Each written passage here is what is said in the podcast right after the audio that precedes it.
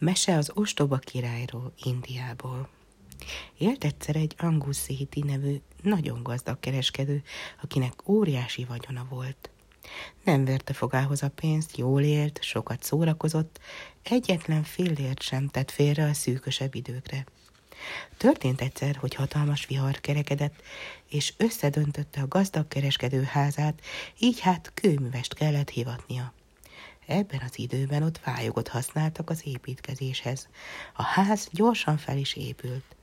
Egy napon betörő osont Anguszéti házához, nagy lyukat ütött ki a falból, és éppen be akart már bújni a résen, mikor a fal a fejére omlott és agyon ütötte. Másnap reggel a betörő rokonsága panaszra ment a királyi udvarba.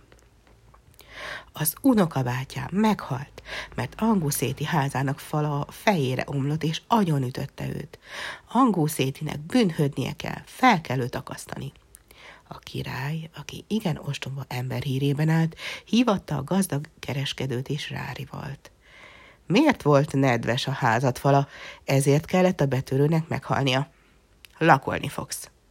A gazdag kereskedő így védekezett. Felséges uram, nem tehetek semmiről. A kőműves a hibás, aki rosszul rakta a falat. Őt kell megbüntetni. A király elhívatta a kőművest, és megkérdezte tőle, hogy miért épített olyan rossz falat, hogy az ütött egy embert. A kőműves így mentegette magát. Felséges uram, nem az én védkem. Azt az embert büntesd, aki a vályogot vetette, és eladta nekem.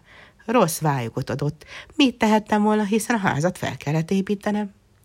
A király behívatta a vályogvetőt is. Ó, bölcs király, nem az én hibám. A fazekas olyan vízhordó edényt adott nekem, amelynek túl nagy volt a nyílása, és így túl sok víz ömlött a vályogra. Őt kell megbüntetned. A király most a fazekast kezdte vallatni, aki ügyesen védekezett. Felség. Amikor a fazekas korong mellett ültem, hogy sárból vízhordó edényt formázzak, egy csinos lány ment el mellettem, utána néztem, így nem tudtam eléggé a munkámra figyelni, és ezért nagyobbra sikerült a vízhordó edény kiöntő nyílása, mint máskor.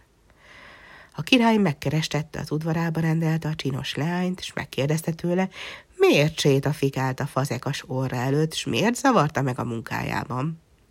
A csinos leány így felelt.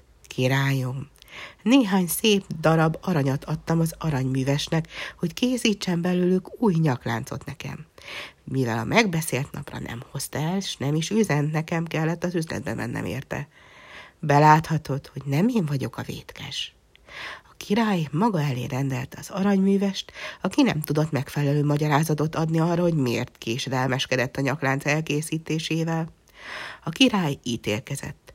Hát akkor az aranyműves a felelős a betörő haláláért, vigyétek és akasszátok fel. Miközben az aranyművest elvezették, a király nagy zarra lett figyelmes, és megkérdezte, mi ennek az oka.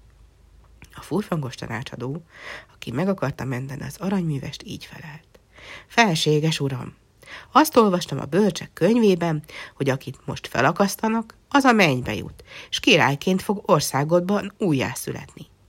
Az aranyműves után rohantam, mivel én szeretnék a következő uralkodó lenni, de ő nem akarja, hogy engem akasszanak fel, pedig ez lenne számomra a legkedvezőbb alkalom. Ohó, kiáltott fel az ostoba király. Lehet-e bárki más az uralkodó az én országomban rajtam kívül? Soha. Rajta, akazatok fel gyorsan engem. Így halt meg az ostoba király, és a nép másik, bölcs embert választott helyette a királyi trónusra.